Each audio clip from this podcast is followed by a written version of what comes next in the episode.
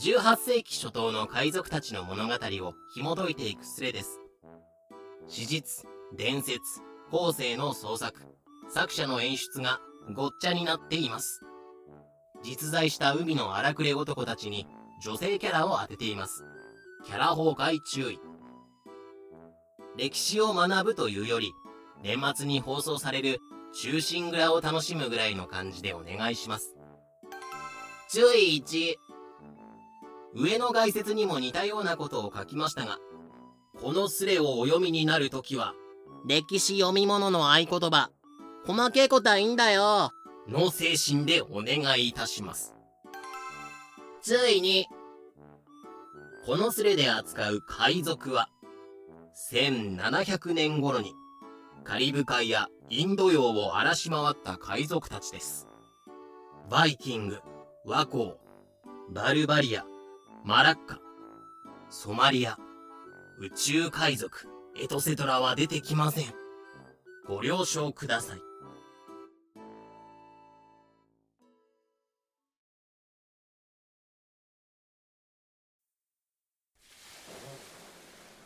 これは後に海賊の黄金時代と呼ばれる時を生きた悪党たちの物語である。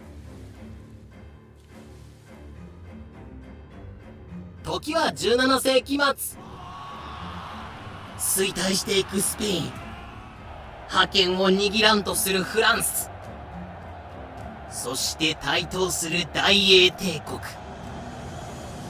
ヨーロッパはなんかすごいことになっていた。あっちでも戦争こっちでも戦争。旧大陸でも戦争。新大陸でも戦争。ちょっと休憩して。また戦争を追っ始める。ひたすらこれを繰り返す。と陸がそんなことになっている一方のどかな海の上では人外魔境の要素おっさん生きたまま川を向かれるか。木に吊るされて射撃練習の的にされるか。どっちか好きな方を選びなよ。あの5体満足で帰れる選択肢は？ない。ですよね。本国が停戦してるのに勝手に熱くなる視略戦。現場。本国の同胞はまだ戦っているんだ。俺たちだけが諦めるわけにはいかない。会議室おいもう戦争は終わったんだ。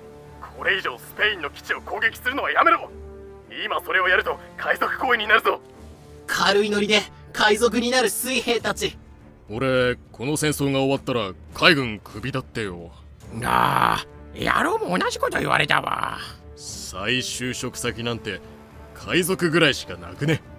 あもう海賊やっちゃう？増えすぎた人口溢れるダメ人間。田舎で食っていけないから。はるばるロンドンまで来たのにロンドンにすら働き場所がないだと。なるか海賊。世界は海賊黄金時代を迎えていた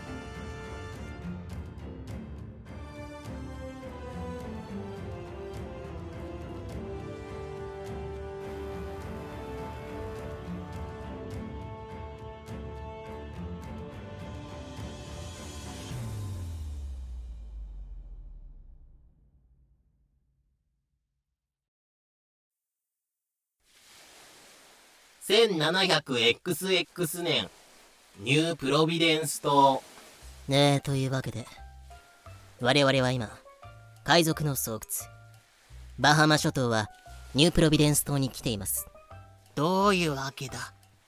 あら、ロンドンのそこそこ裕福な家庭で育ったお坊ちゃま。次男、10代後半、趣味で海賊の情報を集めている解説役。という設定で、第1話から登場予定のキリホくんじゃない。長い説明台詞をどうも。ところで質問いいですか？どうぞ。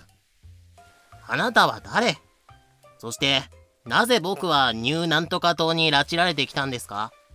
いい質問ね。まず私の正体だけど私は12の名前を持つ大海賊。黒ひげ悪魔の落とし子地獄よりの使者キャプテンホムホムまあ好きな名前で呼びなさい。黒ひげだ。史上最強のキチ海賊黒ひげだ。殺される。犯される。おられる。絵に描いたようなリアクションをありがとう。っていうか解説役には何もしないわよ。作者中。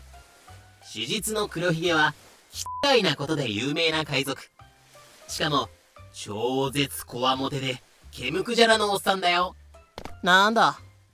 でなぜ僕は突然バハマに拉致されて黒ひげさんとタイマン派されてるんですか？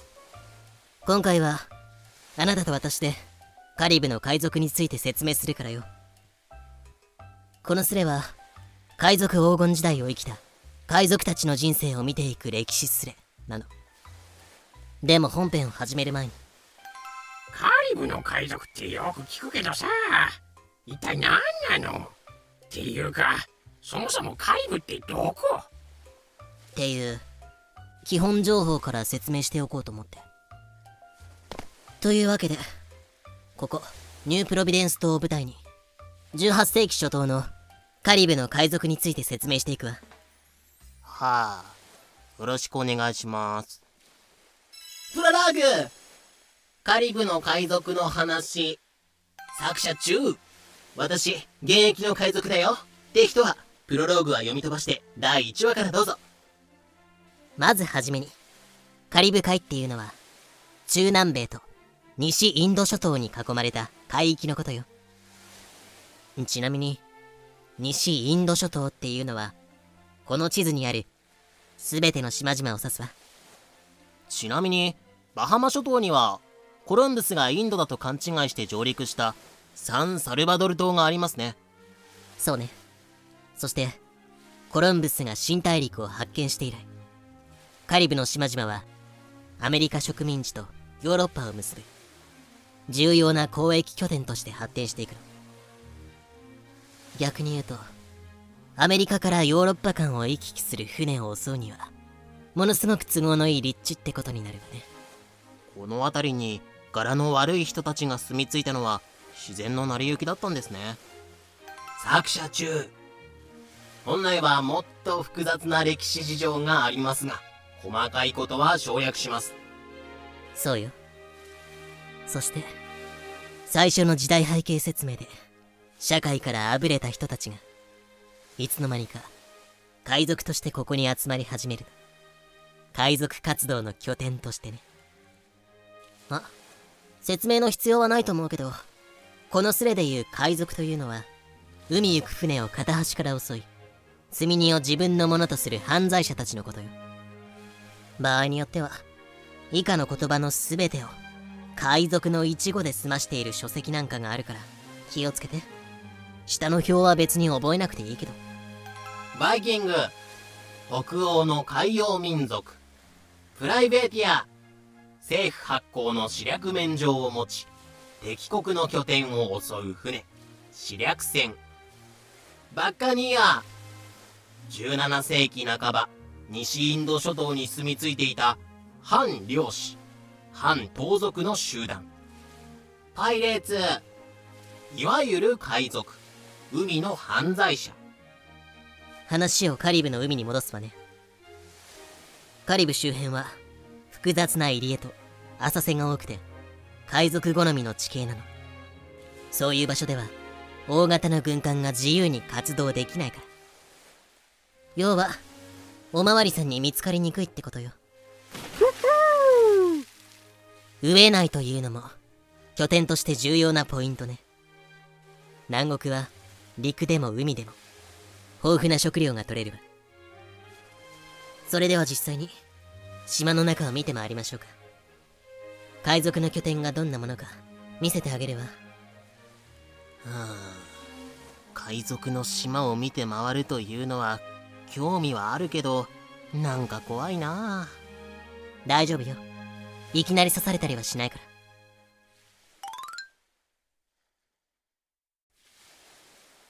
それじゃまずは今いるビーチ港周辺から見ていきましょうか。まだまだもう一声。あこの声は？あらちょうどいいところに出会えたわね。顔のいい兄さんもう一声じゃ。もうちっとだけこの商品安くならないかの。おいおい冗談きついよ。こっちも命かけてんだからこれ以上まからないって。あれは何かの交渉ですか？大陸の密貿易業者が海賊から商品を仕入れてるところよ密貿易？そうよ。アメリカ植民地はヨーロッパの本国に経済の手綱を握られてるの。つまり植民地では高い関税をかけられていたりそもそも輸入が禁止されていたりして手に入らないものがたくさんあるってこと。でも海賊ならアウトローな方法でいろんな商品を仕入れられるから植民地の商人や密貿易業者に頼られることが多いのよ。ええでも海賊ってめちゃくちゃぼったくりとかしそう。しっけな。最初に見せた時代背景にもある通り海賊は経済的に弱い立場の階級出身者が多いわ。だから経済的に苦しい立場に置かれている人たちの気持ちは自分のことのようによくわかるのよ。人は殺す罪にも奪う。だけど商売には正直。それが海賊ってものよ。いい心がけだとは思いますけど。人殺しが前提にあるじゃないですかやだ。それに真面目な話ね。私たちも積み荷を奪っただけじゃ。お腹は膨れないから。役立つ品を買ってくれる商人は大事なパートナーなのよ。ふーん次は港から少し陸地に入るわね。ここには町が広がってるわ。まあち？まあ町といっても。住み着いた人間が思い思いにテントや掘ったて小屋を建ててるから見た目は難民キャンプ状態なんだけどね。それにしてもなんというかいろんな人種がいますね。ええ。来る者は拒まず。人種も国籍も性別も職業も様々。多種多様な人たちが住み着いているわ。職を失った船乗りや水兵。主人の元から逃げ出してきた。奉公人や奴隷海賊相手に稼ぐ売春婦。森の奥では狩猟をしたりログウッド。染料の元になる木を伐採したりして生計を立ててる人たちにも会えるわよ。一言で言うと社会の吐きだめ？そんな身も蓋もない。そして何より重要なのは町の中心に林立する安酒場。酒場こそ海賊の癒し。早速入ってみましょうかイエーイ。いいぞうるせえ刹那主義に走ってどんちゃん騒ぎする海賊は多いのよ。明日死ぬともしれないという不安が海賊にはつきまとうから。おかげでどこの酒場も大繁盛だけどね。私たちも何か食べましょうか。マスターラム酒と何か食べられるものをちょうだい。注文アバウトですね。そりゃあここは21世紀のレストランじゃないもの。どうせ何頼んだって今あるものしか出てこないのよ。あそうだった。僕は18世紀初頭の人間なんだった。お待たせ。そして出てきたものがこれ。えー、っとシチューかな。その通り。サルマガンディと呼ばれる海賊風シチューね。動物の肉や野菜。魚貝カニウミガメの肉など。島で採れるものを大鍋でごったににして塩胡椒香草ワインなんかで味付けしたものよ。ほむほむほむほむ味付け的にはちょっとピリ辛。たまにゆで卵が入ってると超嬉しい。へえ海賊も結構いいもの食べてますね。え？あうん。丘にいる時は？ね。え？じゃあ海の上では？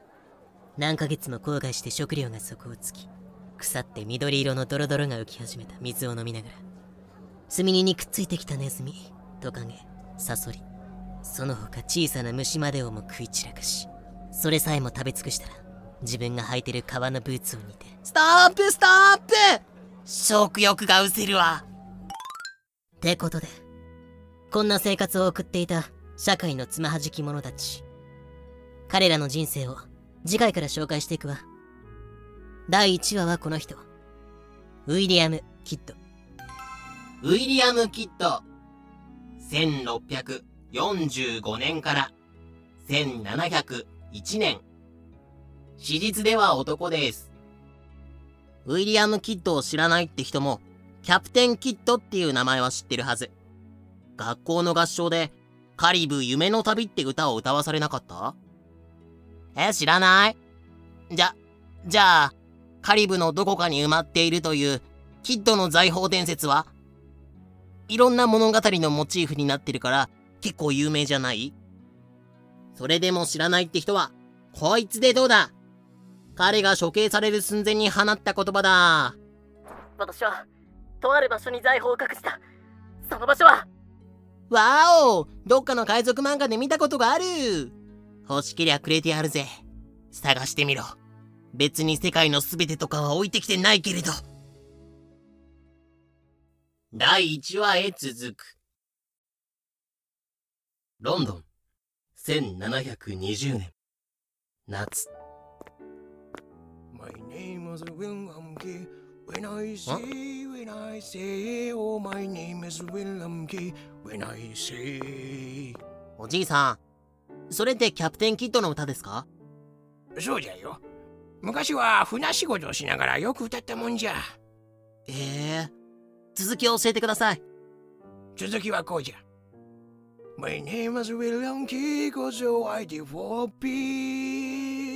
And so wicked to we, I did when I say. 俺の名前はウィリアム・キッド。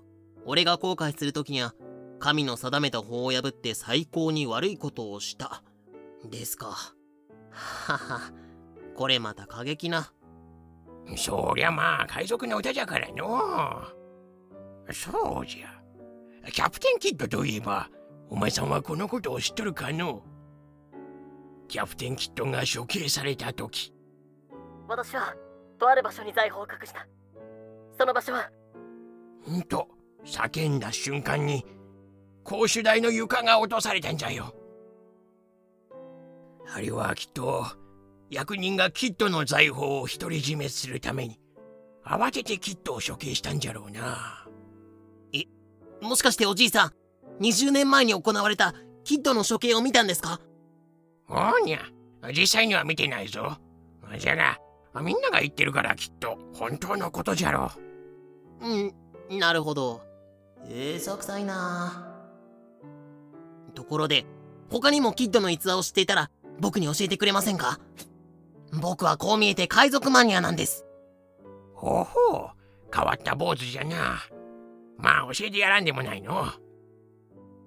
物語の始まりは1695年の冬に遡るぞい。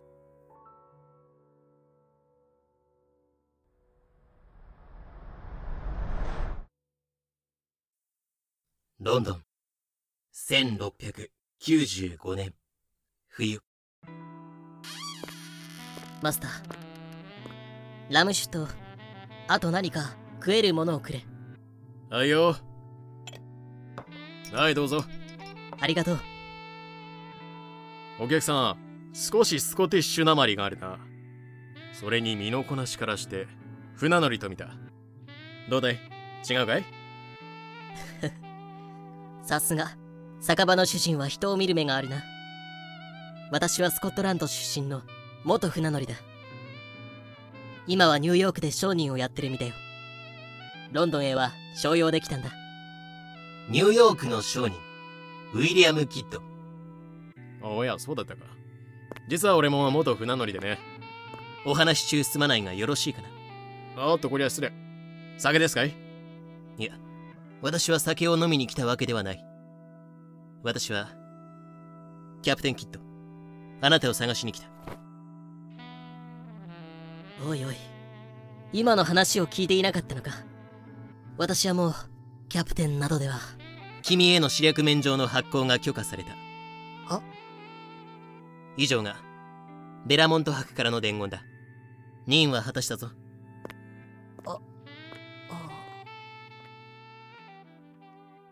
あのお客さん？よ。よ。よ？よっし第1話。キャプテンキッドの話。その1ウィリアム・キッドは1645年スコットランド西部で生を受けた。さあウィリアム。そろそろ帰りますよ。はいお父様。子供時代は牧師だった父のもと恵まれた環境で育つ牧師の息子ということで学もあり。頭も悪くなかった。やっぱり時代は海だな。青年になった彼は船乗りを志すとあれよあれよという間にのし上がっていき気づけば試略船の船長を任じられるほどになる。試略船政府の任を受けて海賊船や政治的に対立する国の船を襲撃する船のこと試略船船長としての彼は西インド諸島の海賊たちからそこそこ恐れられる存在であった。ウィリアム・キッドが来たぞ！カリブの海賊さん。逃がすな。おい！しかし、とある事件を機に引退。引退後はニューヨークに住む金持ちの未亡人と結婚するという勝ち組っぷりである。しかもとびきりの美女、20代前半。ウィリアム・キッドの妻、サラ・ブラッドレイ・コックス・オート。有名を馳せ、壮年を迎えた彼は、妻と二人の娘と一緒に、ウォールストリートの豪邸で商人として暮らし始めた。ただ、その間も、ウィリアム・キッドは、船乗りとして復帰する方法を模索していた。自分はやはり船乗りであり、商人として死ぬのはまっぴらごめんだという思いがあった。そして、幸せな結婚生活も4年が過ぎた1695年。海軍本部第一委員、ベラモント博リチャード・クート。ベラモンド博から。キッドに対して歴史的な打診が送られ。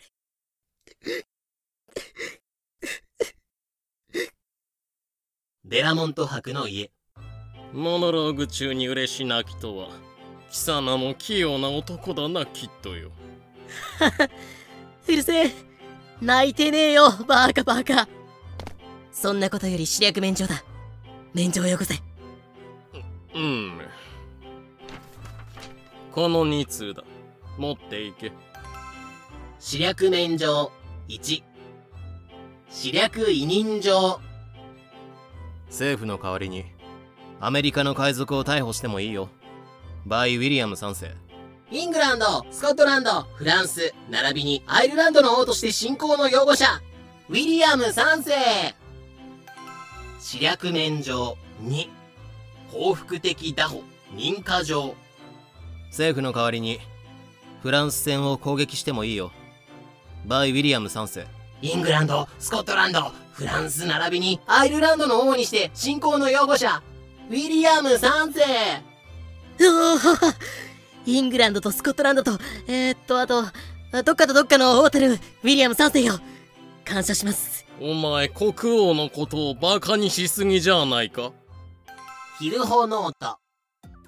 突然ですが、ここで超大雑把に事件背景を説明しておきます。17世紀末に大国同士が戦争しまくったおかげで海の治安が荒れに荒れ地中海にも大西洋にもカリブ海にもインド洋にも海賊がはびこる始末でした。オタクが送った荷物なんですけど全部海賊に奪われたらしいっすよ。んちくしょいもちろん商人たちは政府に泣きつきます。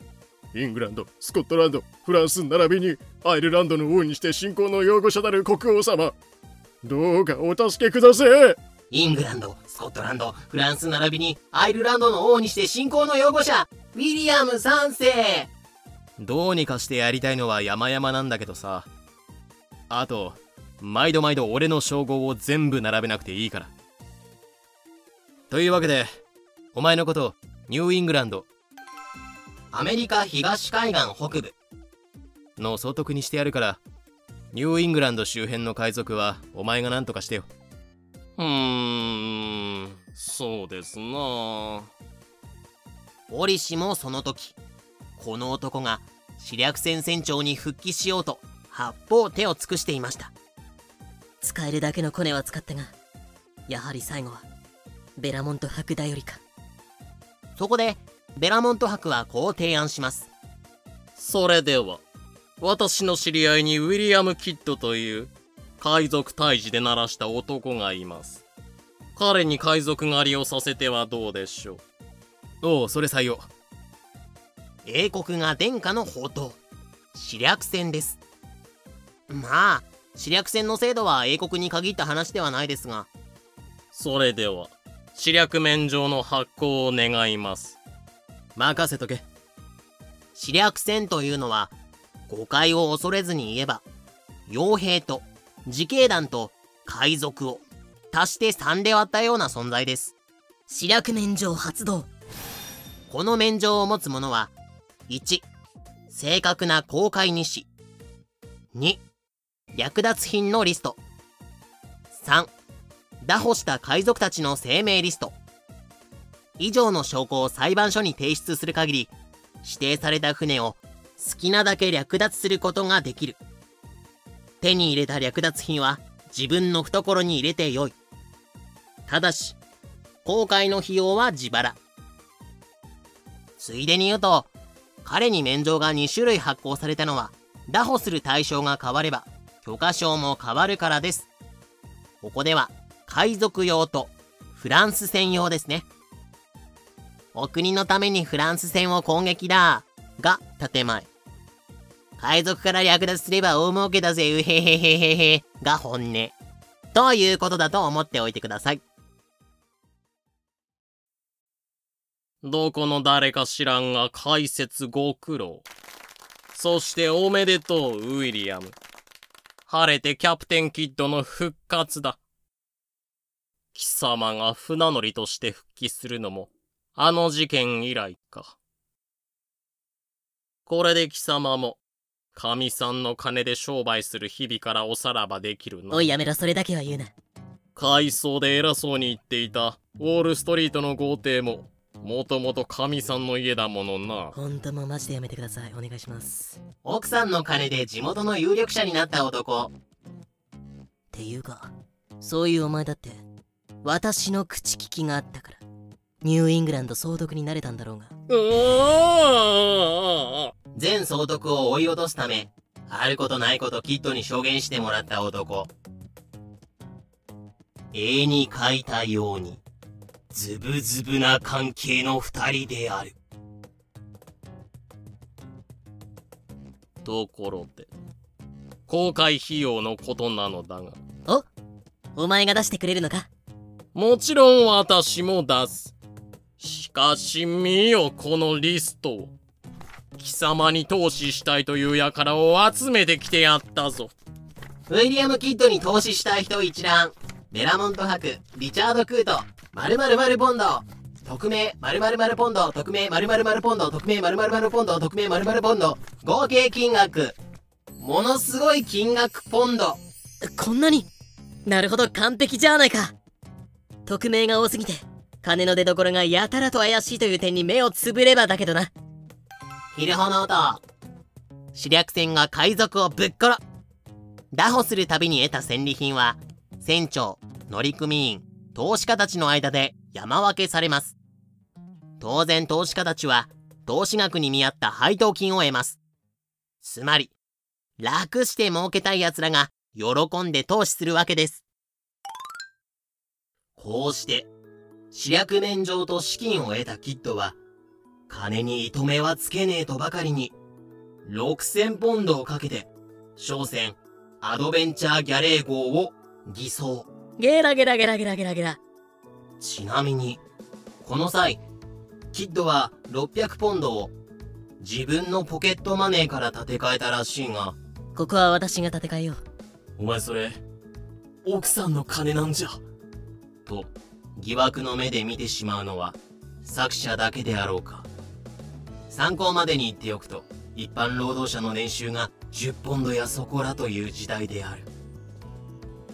ともかくキッドは全長38メートル。最高速度14ノット。時速26キロ。大砲34門という軍艦張りの性能の船を手にし80人の水夫を雇い入れたのであったうへへへへへ。こいつがあれば世界も取れるで。世界を取る前に海賊を取り締まってくれおっとそうだった。で、なんだ？アメリカ沿岸部の海賊を一網打尽にすればいいのか？いやそのことなのだが貴様にはマダガスカルに行ってもらう アホか。マダガスカルはアフリカの島だ。お前はアメリカ植民地の相当だろうが。アフリカとアメリカの違いもわからなくなったか。マダガスカルの図。いやな。最近マダガスカル島を根城にする海賊たちがヨーロッパ希望法インド航路の商船を片っ端から襲っている。議会のお偉方もキャツラには手を焼いているようだおい、猛録じじい。人の話を聞け。キャツラは欧州アラビアインド極東のあらゆる交易品をマダガスカル島に溜め込んでいるのだこれを放っておくのは国に仕えるものとしてどうなのだなあ、はいはい。それで。北米の雑魚海賊をちまちま取り締まっていくより、一発ドカーンと、マダガスカル襲撃する方が儲かるんじゃね？理屈は正しいが、いろいろ間違ってるぞ、お前。この時期1690年代政府がカリブでの取り締まりを強化したことでインド洋に逃げる海賊が多かった。しかし、儲けたいだろう？何よりも、船乗りとして歴史に名を残したいんだろう？愛する彼女に、あなたって、ただのゲロ以下の紐男じゃなかったのね。やればできる紐男だったのね。素敵と見返してもらいたいだろう？そこまでは悪く思われてない、多分。その、なんだ？話に乗るのはやぶさかではないが、知略免状で、ダホが許可されているのは、アメリカの海賊だけだろ。さすがに国王名義の書類を無視するわけには。何を言っているのだきっと。その国王陛下ご自身が我々のアフリカでの侵略行為を書面で認めてくださっているのだぞ。はあ？この前渡した試略免状をよく見てみろ。免状1世が親民であると他国民であると問わず海賊として結託する者に。アメリカ沿岸。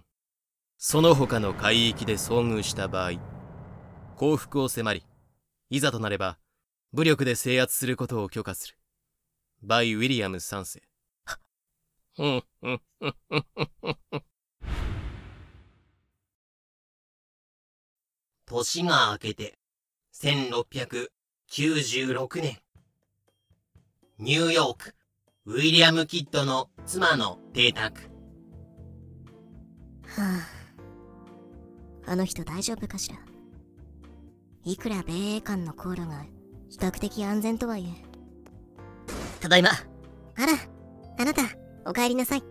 帰ってきていきなりなんだけど、このまますぐ船に乗ってマダガスカル行ってくる留守を頼むなな、何言ってるの？マダガスカルってアフリカよ？だからアフリカに行くって言ってるんだよ。あ、そうか。あなた、アフリカとアメリカの違いがわからないのね。アフリカっていうのは、ヨーロッパの南にある大陸で、いや知ってるよ船乗りだし。えそこまでバカだと思われてたの？視略免状を手に入れたからマダガスカルで海賊退治してくる。え、だって、あなた引退した身でしょ？別にお金にも困ってないんだし。今さら視略船船長に逆戻りすることなんか、何を言われたって行く。もう行くって決めた。そうは言っても、あなたに海賊退治なんて、できるもん。4年前までいっぱい海賊退治してたもん。ここへ帰ってくる途中にもフランス船隕石打破してきたもん。船乗りとして歴史に名を残したいの。商人じゃ嫌なの。チロはあもう。絶対生きて帰ってきてくださいね。あそして、キッドはニューヨークでも船員を募った。略奪品の5分の4を船員たちで山分けしてよいという破格の条件を出し、質の良い船乗りたちを集めた。手に入れた略奪品はみんなで山分けなんだってしかもキャプテンキッドって海賊退治の名人らしいよ乗船乗船乗船乗船乗船乗船乗船乗船乗船1696年9月、アドベンチャーギャレー号は155名の船員を乗せ出港。待ってろよ。マダガスカル。この2年9ヶ月後、キャプテンキッドは海賊として投獄されることになる。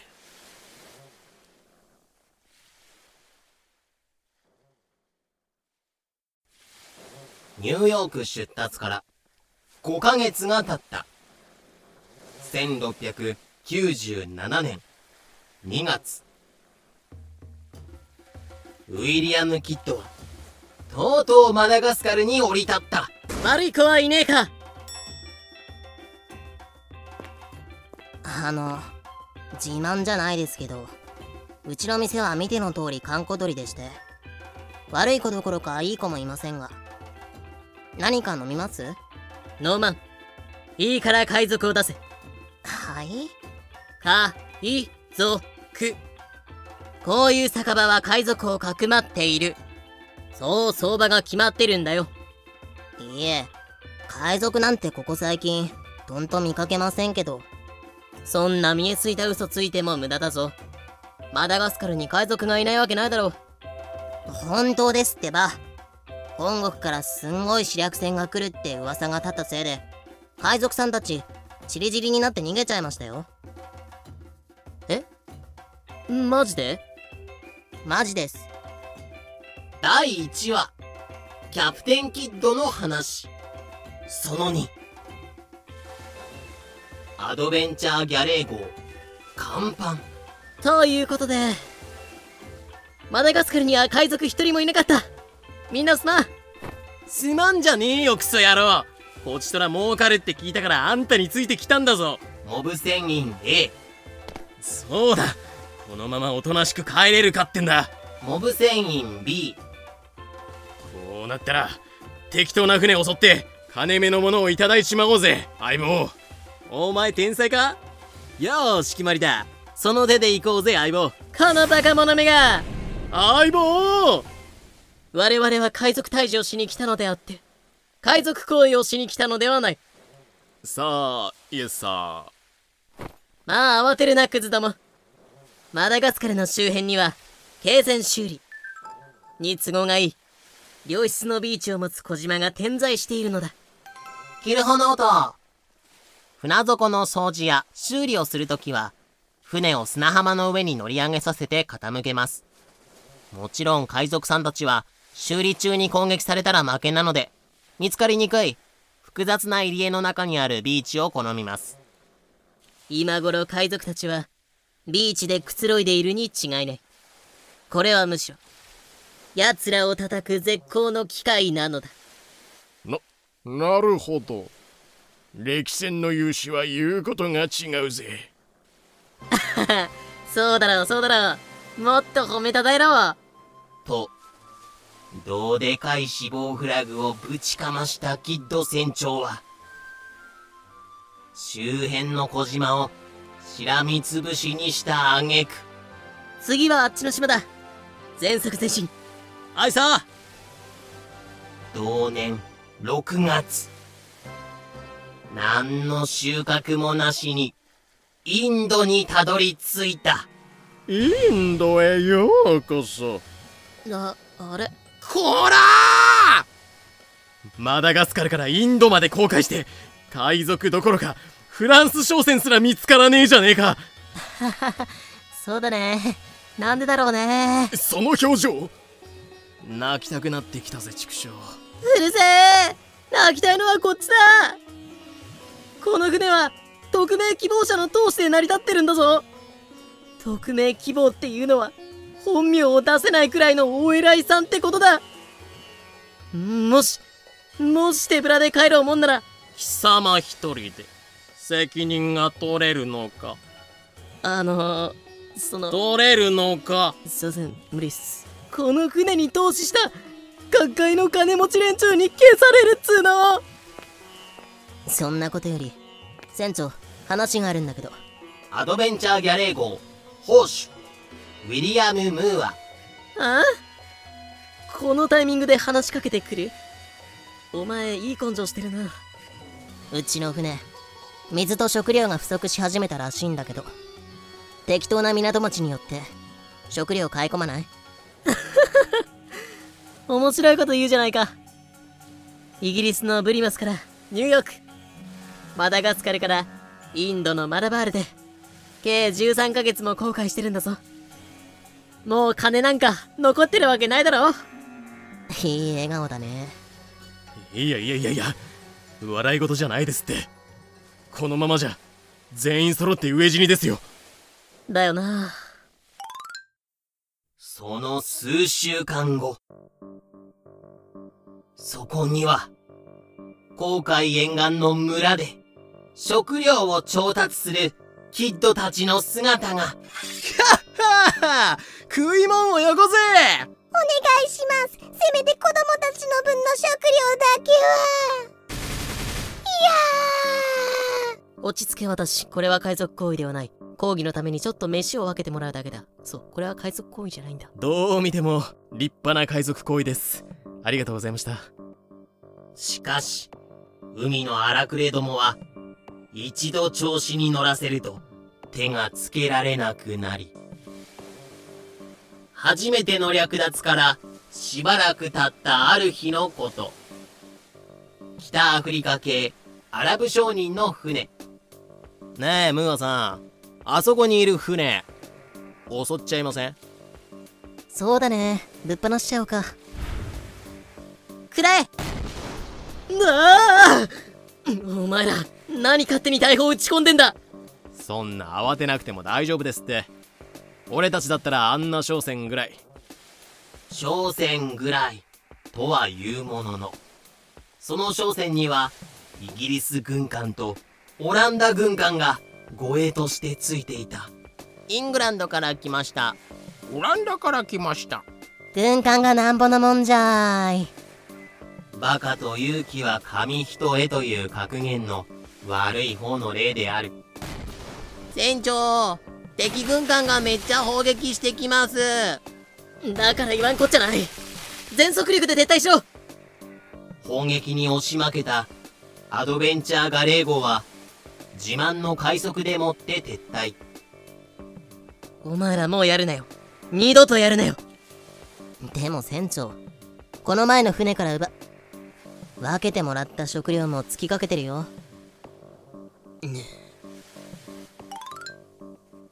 その後今度は護衛のない小型商船を狙い制圧に成功。んだい。水食料コーヒー一箱。胡椒一箱を奪取してから釈放してやった。今回は食料がなくなってから仕方なくやったんだぞ。今回だけだからな。はーい反省してます。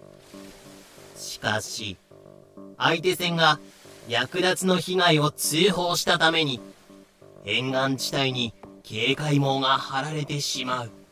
本日2度目の撤退キッドたちはポルトガルの戦艦に発見攻撃されるも6時間の攻防の末撤退に成功キッドもこれはまずいと思ったらしい海賊と呼ばれるのはさすがにだがもはや略奪なしには船の経済が立ち行かなくなっていた。でもいい加減に結果を出さないと冗談抜きで消されかねないからな。かくなる上はあれをやるか。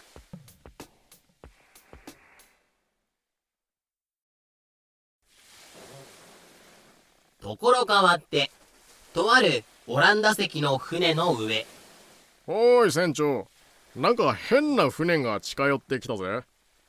変な船？オランダ商船船長。なんだ？変な船ってただのフランス船じゃないか？ちげえよ。変なのは船じゃなくて乗ってるやつだよ。乗ってるやつ？ヘイムスボンジャールボンジャール乗ってるやつ。なんだ？やたらとこっちに手を振ってるな。しかもずっとフランス語でなんか叫んでんだよ。なんか用事があるんじゃねえの。しょうがねえな。うちのフランス野郎をボートで送り込んでやれへい。結果その船に乗っていた唯一のフランス人がキッドの船に送り込まれた。何かお困りごとかな？いやよく来てくれた本題に入る前に一つ聞きたいのだが貴殿はなぜオランダ船に乗っておられたのかな？なーにあの船は確かにオランダ船籍だがフランスインド会社の資本で貿易を行っているからな。私は通訳みたいなもので。ヒルホノート。フランスの貿易会社がオランダの船を雇って荷を運んでもらってるってことです。フランス東インド会社がアマゾンオランダ船が佐川急便。んみたいな感じ？いや違うか。フランス東インド会社の船ということはフランス政府発行の許可証を持っているのか？そりゃ当然持ってるさ。なるほど。つまりは貴殿があの船の船長なのだな。すまない。言っている意味がわからんのだがあなたの思考は論理の飛躍というかなんというか。もう一度聞くが貴殿があの船の船長であり。そしてあの船はフランス船というわけだな。はい。こうしてキッドは力技でフランス船を作り上げこれを略奪。あありのままに今起こったことを話すぜ。俺は海の上で同胞に会えたと思ったらいつの間にか船長にされていた。な何を言ってるのかわからねえと思うが俺も何をされたのかわからなかった。あ頭がどうにかなりそうだった。催眠術だとか超スピードだとかそんなチャチなもんじゃ断じてね。えもっと恐ろしいものの片鱗を味わったぜ。お前何してくれてんだ。くそくそ。この時はまだキッドも犯罪者になるつもりはなかったようだ。まだ大丈夫。これぐらいなら大丈夫。あのフランス人からフランス政府発行の書類も分取ったしベラモント博のコネをうまく使えば全然大丈夫。船長次のカモを発見いたしました。砲撃を開始します。だからな。やたらめったに攻撃するな。私たちは海賊じゃなってあれ英国船じゃないか。お前何考えてんだ。それをやったら冗談抜きで国に帰れなくなるだろうが。いいか。あの船を攻撃したらお前を海へ投げ捨てるぞ。なんだよケチ。この日イングランド商船への攻撃を許可しないキッドに対し。ケチとかそういう問題じゃない。ケチはケチだろこの無能船長。砲手のムーアがやたらと食ってかかった。気づけば二人の間に口論が起きしらみだらけの犬野郎。とキッドがなじると。私がしらみだらけなのはお前のせいだろうが。とムーアが返した。直後キッドは足元にあったバケツを手に取りムーアを殴打した。あ！あムーアさん！船長いかんせんやりすぎだ。ああもううるさいうるさいそういうのいいからこの事件を機にキッドは何かが吹っ切れたらしい。次からイングランド以外の船は全て略奪していくぞ。嬉しいっちゃ嬉しいけどムーアさん殴られ損じゃね？この時から本格的な海賊家業に染まることになった。事件後キッドはインドマラバール沿岸の小舟を片っ端から略奪。なぎ払えやったーかっこいい。鉄糖蜜バター30箱米100袋。その他もろもろの日用品などを楽々と手にする。ああとどうでもいいけどムーアは殴られた怪我が元になって死んだ。無茶しやがって。1698年1月キッドはクエダ・マーチャント号というインドの大型商船を発見すると。どこかで見たような手を使った。ムスエクセキューセノア。船長なんか変な船がフランス語で呼びかけてきてるぜ。フランス語か。僕が直接行って用事を尋ねてこよう。お前たちはここで待っていてくれクエダ・マーチャント号船長。キャプテン・ライト。英国人。頼んだぜ船長。その船は船員がほぼ全員インド人だったために雇われ船長である英国人のライトが直々にアドベンチャーギャレー号を訪れてしまう。おや？キレンはフランス人ではないのか？ええ。船長の僕はイングランド人船はインド商人の持ち物で資本はフランス東インド会社のものという。ということはフランス東インド会社の許可証を持っているな。なるほど。あなたの船はフランス船というわけだ。は？ではあの船を合法的に拿捕させてもらおう。それとついでだからお前は人質な。どうしてこうなった？キッドはクエダ・マーチャント号の乗組員を近場の陸に追放しかの船を我が物とした。今の私最高にかっこいい。クエダ・マーチャント号に積まれていた金絹宝石砂糖エトセトラは1万ポンドの値で売れたという。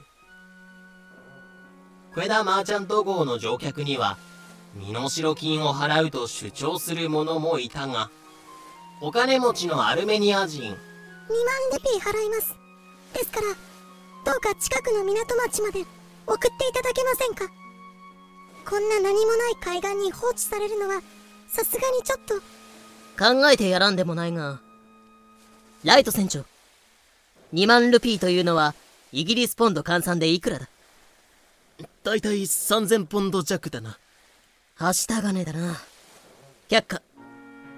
きっとこれを華麗にする。一般労働者の年収が10ポンド強の時代です。ところでキッドはこのフェダーマーチャント号ダホで納得のいく儲けが出たらしい。これ以上暴れるのはまずいな。そろそろニューヨークに帰るか。でもよ船長。こんだけ暴れたんだ。国に帰ったら問答無用でお縄になるんじゃねえの？バカ者。そうならないためにフランス船を2隻もでっち上げたんだろうが。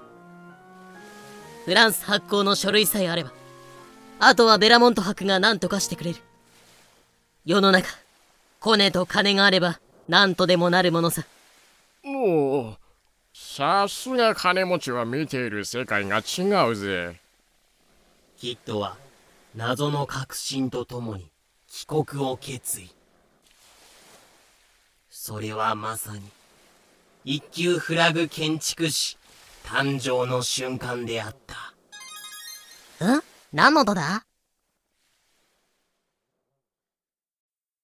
一級フラグ建築士の称号を手に入れ、帰国を決意したキッドだったが。よーし。パパ、お家帰っちゃうぞ。帰国途中に寄ったマダガスカル島で、意外な人物と出会う。ふわーキッド船長だ海賊、ロバート・クリフォード。うわなんだ?なんとそれは、海賊に身を落とした自分の元部下だった。って、お前ロバートじゃないか。確か昔、私の船に乗っていたよな。すごい視略船に乗って、はるばるアメリカからマダガスカルまで海賊退治しに来るやつの正体って、あんただったんすね。んー、ちくしょうこんなところで捕まってたまるか安心しろ。捕まえるつもりはないさ。今じゃ私も、お前に負けないぐらいの悪だぞ。どう キャプテンキッド、ここでまさかの小粋なギャグ。しかも、装備を分け与えてやる慈悲まで見せた。そうだ。海賊も物入りだろ。余ってる大砲とか分けてやろうか。ええ？ー、そして、装備を分け与えたついでに、ガタの着ていたアドベンチャーギャレー号を破棄し、アドベンチャー号よ。さらば。荷物と装備をすべてクエダマーチャント号に乗せ替えた。カリブ海のアンギラまで帰ってきたところで、キッドは自分が指名手配されているという事実を知るが、アンギラのとあるバー。お客さん、あんた本国で東インドの疫病神って言われてるらしいよ。疫病神って？うーん。まあでも、なんとかなるだろう。一応船だけは乗り換えておくか。ここでも持ち前の楽天カップリを発揮。そして、クエダマーチャント号をカリブのとある島に打ち捨て、小型船アントニオ号を購入。うう船が小さすぎて、金目のものが積み込みきれない。そこで、金の延べ棒や宝石などを見張り付きで島に隠したという。仕方ない。積めない分はここに埋めていこう。じゃあ俺が見張りとして残りますよ。これが今もカリブのどこかに眠るというキッドの財宝である。そしてキッドは1699年の6月。ボストンにいたベラモント博のもとに帰り着き、ただいまおかえり。即刻逮捕された。じゃあ署までご同行願いますね。ベラモント博、ご協力ありがとうございました。いえいえ、これも世のためですから。え？なんで私逮捕されてるんだ？むしろなぜ逮捕されないと思ったのだ第1話キャプテンキッドの話、その3。逮捕後、ウィリアム・キッドは、ボストンのストーン刑務所に送られた。ねえ、なんで？そこには、キッドの妻、サラの身柄も拘束されていたという。って、お前もいたのか？出所したら一発殴らせろ。翌年4月。キッドは英国軍艦アドバイス号に乗せられ、ロンドンに護送される。ロンドンでは、かの悪名高いニューゲート刑務所にぶち込まれ、それから約1年を檻の中で過ごした。何これ？罰ゲーム？れっきとした罰だ。そして、1701年の3月キッドは突然議会に召喚される。なんだ？もしかして釈放？上院議員のお兄さん。そうではないがあなたにチャンスを差し上げようと思ってな。さあ今ここで自分の罪について弁解したまえこの場にいる議員を全て説得できたらあなたは無罪方面にして差し上げよう。いやいやいきなりそんな無茶ぶりされても。ちなみに弁護人の召喚や証拠品の提出は一切認められないぞ。下先だけで無罪を勝ち取ってみるがいい。さあ。無理。アメリカとイギリスで計2年も監獄に閉じ込められていた男が有効な演説を打てるわけでもなく当然ながら終始しどろもどろな演説になった。私は無実です。私の部下も無実です。ペンシルバニアの3億でビッグフットを見たことがあります。ネスコのネッシーとも友達です。キルホノートものすごくどうでもいいことですがキッドが議会に召喚された1701年の3月日本では江戸城松の廊下で浅野匠の神が吉良上野之助を切りつけた。いわゆる松の廊下の人情沙汰が起き国中が大騒ぎになりました。その後4度にわたる裁判が執り行われるも。そうだベラモント博を呼んでくれ。あいつなら私の無実を証明してくれる。それには及ばない。ここにベラモント博直筆の手紙があるあのキッドとかいうやつ。史上最強の怪物だわ。だって私も騙されてたもん。マジ騙されてたわ。あの野郎。頼みのベラモント博にまで見捨てられたキッドは自らの無実を証明できず。古い友人が証言台に立ちもしたが白略船船長キャプテン・ヒューストン。私は過去キャプテンキッドの指揮下でフランス戦と交戦したことがあります。その時の彼はまさに戦士と呼ぶべき人間であり海賊行為を行う愚劣な船乗りなどではありませんでした。ウィリアム・ムーア殺しが有罪に王手をかけた。それでは仮に海賊行為がなかったとしましょう。しかしあなたがウィリアム・ムーアを撲殺した。これは揺るぎない事実ですね。あれはバケツが勝手に飛んでいったんですよ。バケツの中に妖怪でもいたのかな？なんとムーアさんは殴られ損ではなかったのだ。ムーアさんグッジョブ。そして1701年5月。キッドに公主刑の判決が下る。被告人が海賊行為を犯していなかったという主張は証拠に乏しく。また少なくともウィリアム・ムーア殺しの罪により公主刑は免れません。判決が下るとキッドは最後にこう訴えた。裁判長閣下私は無実です。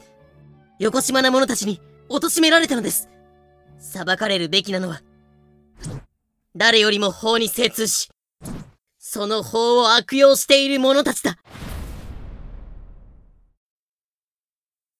えっとすごくかっこいいことをそれらしく言ってますけどそれって完全な八つ当たりですよね。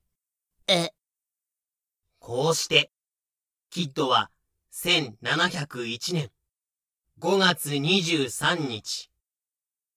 あの有名なセリフを吐き捨てながら私はとある場所に財宝を隠した。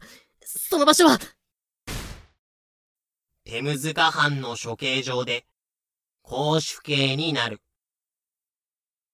彼の亡骸は防腐処理を施されテムズ川の上に吊るされた。それは世界中の海賊に対するイギリス政府からの見せしめであった。と、まあ、これがキャプテンキッドの物語じゃ。え、これで終わり？これでとはなんじゃ。略奪財宝公主刑まさに血湧き肉踊る。海賊の物語じゃろうが。うーん。でもなんかもやっとするんだよな。そうだな。特に裁判のシーンがあっけなさすぎるというかうんうんそうなんですよ。でどうだ誰だあんた？どうもはじめまして。通りすがりのジャーナリストできないよと申します。ああご丁寧にどうも。やあねあんたらが面白そうな話をしていたから盗み聞きさせてもらってたんだ。おかげでいい話が聞けたよ。ところでじいさん裁判でのキッドの最後の言葉は一体どういう意味なんだい？私は横島な者たちに陥れられたのだ。裁かれるべき者は法に精通し法を悪用する者たちだ。というセリフのことですか？そりゃまあその通りの意味じゃろうよ。その通りの意味。キッドの言葉をそのまま信じるなら彼は法に精通した者たちに陥れられたってことになるぜ。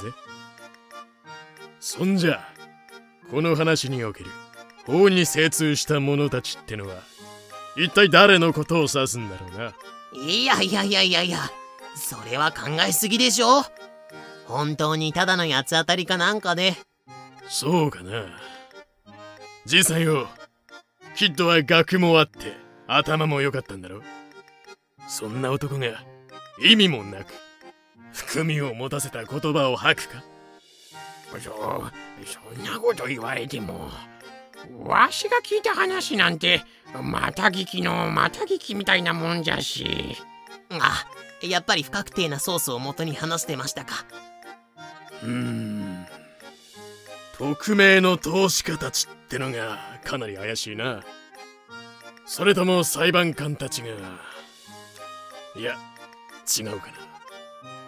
そんなに真相が知りたきゃ裁判所に殴り込みに行けばいいじゃないですか。そうだな。調べに行こう。え本当に殴り込むの？老人の昔語りはここで終わりになるが。ああそうだ。よかったら君も一緒に来るかい？え？はてさてここにいくつかきっと異文とも言うべき情報がある。実はキッドの船ではコレラが大流行しており。船長俺はもうダメです。諦めるな。モブ宣言ビー。ニューヨーク出港から1週間で船員の3分の1が死んだという。キッドは慌ててマダガスカルで50人の船員を募集したが。うんニヤニヤ。はあ高級なら働いてもいいけどおおうそこそこの給料は払わせてもらうぞ。やべえ。こいつは怖え。彼らはどう見ても休業中の海賊たちであった。それからのキッドは完全に押され気味で部下の暴走を止められなくなっていたらしい。ああの船も襲うってよしやっちまうか。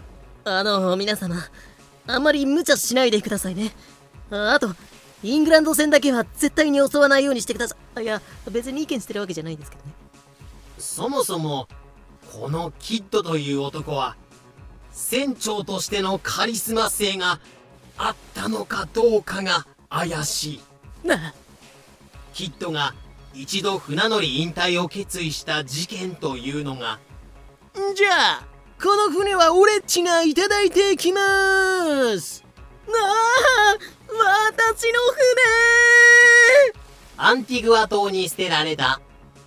部下のロバート・クリフォードに反乱を起こされ船と乗組員を全て奪われたという事件なのである。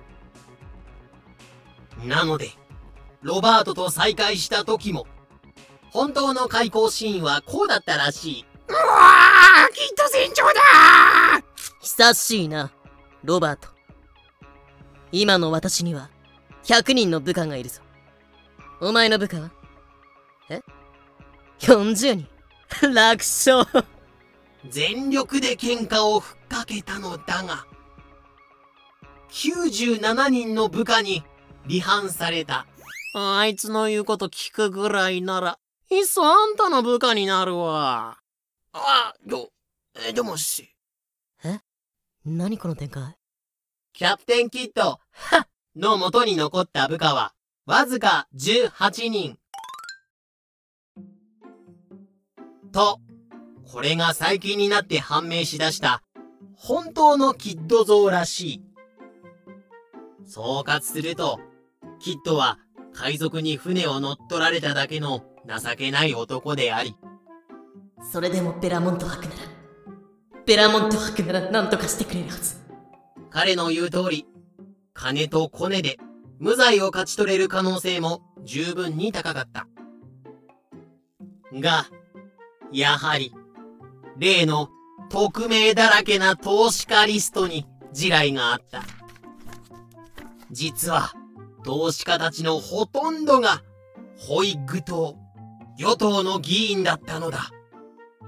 当然、トーリー党、野党はそれを見逃さない。トーリー党議員、ここ数ヶ月、東インドを騒がせているキッド船長だが、ホイッグ島が彼を支援しているという情報がある。それについてどうお答えになるのか？ホイッグ党議員。それは。えー、キャプテンキッドはまさに悪魔とも言うべき嫌いのペテン師でありまして、我が党員たちも彼の被害者というか。苦しい言い訳だな。ともかく、私たちはキッドの支援者ではなく、被害者なのです。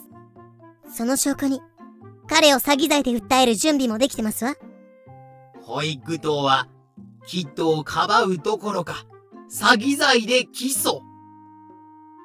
さらに、投資家リストの中には、考えうる中で最大の地雷、ウィリアム3世の名前があった。イングランド、スコットランド、フランス並びにアイルランドの方にして信仰の擁護者、ウィリアム3世まさか海賊行為をするとは思わなんだ。キッドは知らぬ間に、与党、野党、王室の敵になっていたのだ。イギリス政府的には、もはやキッドを生かしておくという選択肢はなく、キッドを交流している間、彼に有利な証拠を片っ端から隠滅しなさい。はい裁判所も検察も弁護人も全てがキッドの首を吊るすために動いた。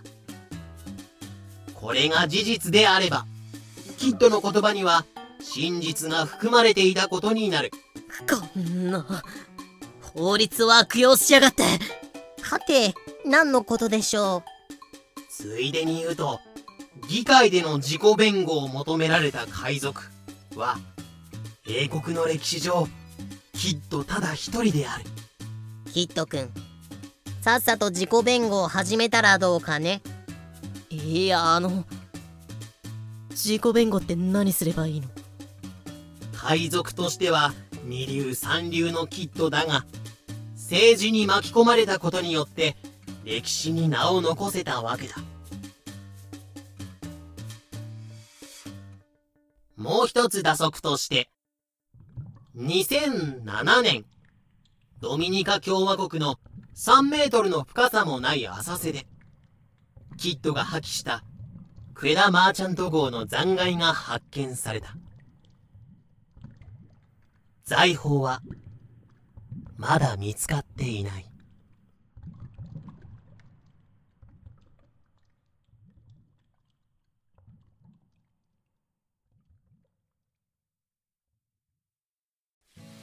1700XX 年、ニュープロビデンス島。ねえ。というわけで、我々は今、海賊の巣窟、バハマ諸島はニュープロビデンス島に来ています。またこの展開か。てか黒ひげさん。第1話で僕は1720年にいましたけど、黒ひげさんって1718年に死んで、番外編で細かいことは言わない。緩和1キッドについてのもろもろの話。皆さん見ました？キャプテンキッドの勇姿を。名前ばっかりが有名なやつなんて。蓋を開けてみればあんなもんですよ。正直海賊かどうかも危ういラインでしたね無駄に政治と関わっちゃった人だから人によって評価まちまちだし清掃に巻き込まれた説東インド会社に目をつけられて消された説キッドの人生にはいろんな学説が盛りだくさん。海賊のくせに面倒くさすぎ。最後の一行は一致の心の叫びです。とはいえそこが歴史の面白さなんですよ。東インド会社に目をつけられた説とは？イギリス東インド会社っていう反国営のでっかい企業があったんだけど。イギリスから東インド間の貿易をほぼ独占している企業だ。この時代でいう東インドというのは南アジアから東南アジアの全体を指すぞ。キッドの大暴れに対してやっほー！インドで略奪だぜ。東インド会社の人が怒って人の庭で何してくれとるんじゃ？政府に圧力をかけたという説。お前あれだからな。キッドを何とかしないと本当にあれするからな。そうだな。あれだものな。まあどの説が正しいとかじゃなくて似たような政治問題が各方面で同時多発的に起きてキッドはあらゆる人から目の敵にされたんでしょうね。政界とのコネで船乗りに復帰してましたけど逆にそれがあだになったってことでしょうか。お題その1話は変わりますけど黒ひげさんこんなご意見が届いてますけど。実際のキッドがしょぼいというかかわいそうな人物だってことはよく分かったけどそれがどうして英雄化していったのかの経緯もやってほしいね。キッドが英雄視された理由？わからん。厳密に言うとイッチが知っている範囲ではキッドが有名になった理由について詳しく言及研究している文章は読んだことがないわ。ただイッチの推測なら披露することができるから。話半分に聞いてちょうだい。まずキッドが生きていた当時イングランドでの彼の扱いはどうだったかというと。キッドが暴れていた当時。あの噂聞いた？キャプテンキッドっていうすごい人が東インドで大暴れしているらしいかしら。うん聞いたよ。でも大暴れって具体的に何をしてるんだろう？さあキッドが処刑された直後。例のキャプテンキッドが処刑されたらしいわね。あなた彼の処刑を見に行った？うん見に行ったよ。でもあの人何の罪で処刑されたの？さあどういう風に？当時から名前だけが有名になっていて彼が何をしたかを知っている人はほとんどいなかったらしいわ。だって新聞すらも娯楽っていう時代だし。加えて第1話その1でおじいさんが歌ってたキッドの歌。あれって1701年に書かれた歌なのよ。つまりキッドの処刑直後に歌が作られちゃったってわけ。それだけきっと人気は高かったんでしょうねしかもこの歌詞がまた中途半端に正確なんですよね。クエダ・マーチャント号を襲ったとかフランス戦から略奪してやったぜとかかっこいい極悪エピソードだけが取り沙汰されてるんです。当時からしてこんな感じだったぐらいだしキッドが英雄視されたのは深い理由があってのことじゃなくて名前が一人歩きして悪者キャラとして人気が出ちゃった。ただそれだけのことなんじゃないかしら。今も昔も庶民は悪者が大好きですから。最後に一つ面白い話をさせてちょうだい。この歌キッドのバラードは流行が終わった後一旦伝承が途切れた時期があったんだけど。アメリカ南北戦争でのこと。老人民兵 My name is Wilhelm K. 若年民兵。じいちゃん。まさかその歌って。うん、これか。これは、わしのじいさんから教わった古い歌で、その歌もう一回歌ってくれよ。五線譜に書き落とすから。こんな古い歌を歌える御人がまだいたとは。老人は国の宝だおこうしてキッドの歌は再び火の目を見ることになった。という話をこのおじいさんが音痴じゃなくてよかったわ。お題その2キッドの財宝って21世紀になっても見つかってないんですね。当たり前よ。ないものは見つからないもの。ええないの？いや私は知らんけど。ないんじゃねって。イッチが言ってた実はキッドが隠した積み荷ってガーディナー島って島からちゃんと回収されてるのよ。回収した金銀は政府が競売にかけて現金。計6472ポンド。にしてロンドングリニッジ病院の基金に充てたそうよ。ちなみに回収したのはこの人ね。ベラモントハクハクハク。ベラモント白さんやり手っすね。しかもキッドは投獄される直前まで方々に賄賂をばらまいてたの。つまりそこそこの金額はきちんと持って帰ってきたってことよ。キッドがクエダーマーチャント号襲撃で得た額が約1万ポンドでしょ。1万マイナス6472マイナス持って帰ってきた分。イコール X これってほぼゼロじゃないの？クエダマーチャント号以外からも略奪してるから正確な数字はわからないけどどこかに残っていたとしても大した額にはならないはず。というのが一致の試験でござりまする。えででもオークアイランドの財宝とかあと日本のトカラ列島に埋まってるって説もトカラ列島って。ニューヨークから出港してインドで略奪してトカラに宝埋めてロンドンに戻って無罪勝ち取ってまたトカラに戻って宝回収するの？私が言うのもなんだけどそんなの気違いの修行でしょ。ですよね。それとオーク島の財宝の話はこれだけでスレが一つ立っちゃうぐらい面白い話よねオークアイランドの財宝。1795年。オークアイランドで青年たちが不自然な溶血を発見。どうやらその下に何かが埋まっているらしいということになり調査を進める。すると40フィート下に200万ポンドありと刻まれた。石片が発見される。